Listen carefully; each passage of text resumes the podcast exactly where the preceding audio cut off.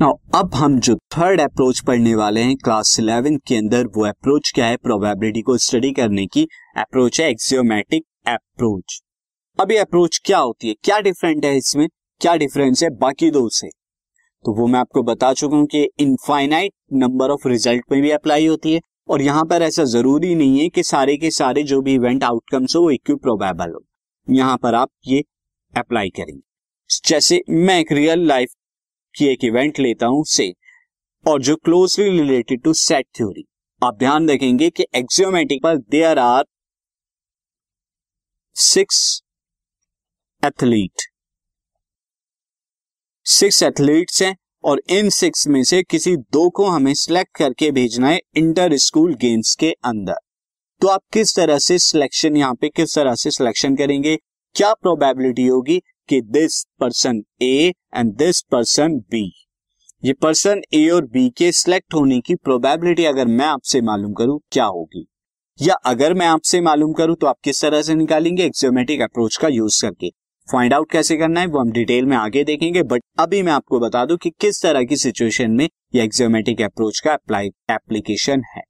For example अगर मैं आपसे कहूँ कि ओनली ये जो ब्लू टी शर्ट वाला जो ग्रुप है दिस वन इनमें से किसी भी दो के सिलेक्ट होने की क्या प्रोबेबिलिटी है, ये अगर आपको फाइंड आउट करना है तो अगेन इस तरह का आप करेंगे। या फॉर एग्ज़ाम्पल मैं आपसे कहूँ कि there are there are ten books ten books हैं, और आप क्या करने जाते हैं, आप वहाँ पे शॉपिंग करने गए शॉपिंग करने जाते हैं और वहाँ आपको थ्री बुक्स की शॉपिंग करनी है। तो अब इनमें से टेन बुक्स के अंदर अगर मैं आपसे कहूँ कि थ्री जो है वो हिस्ट्री की बुक है, बाकी थ्री जो है वो साइंस की बुक है, और बाकी फोर जो है वो मिसलेनियस टॉपिक पर हैं। तो मैं आपसे पूछूँ कि इन थ्री बुक्स में one history and at least कम से कम वन साइंस की बुक होने की प्रोबेबिलिटी क्या होगी?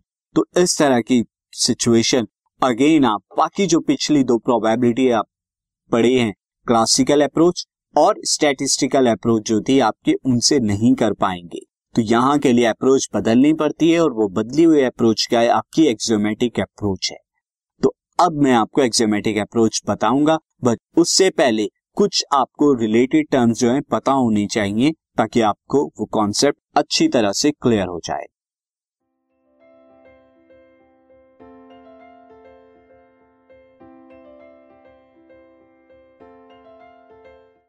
this podcast is brought you by Hubhopper शिक्षा अभियान अगर आपको ये पॉडकास्ट पसंद आया तो प्लीज़ लाइक शेयर और सब्सक्राइब करें और वीडियो क्लासेस के लिए शिक्षा अभियान के यूट्यूब चैनल पर जाएँ।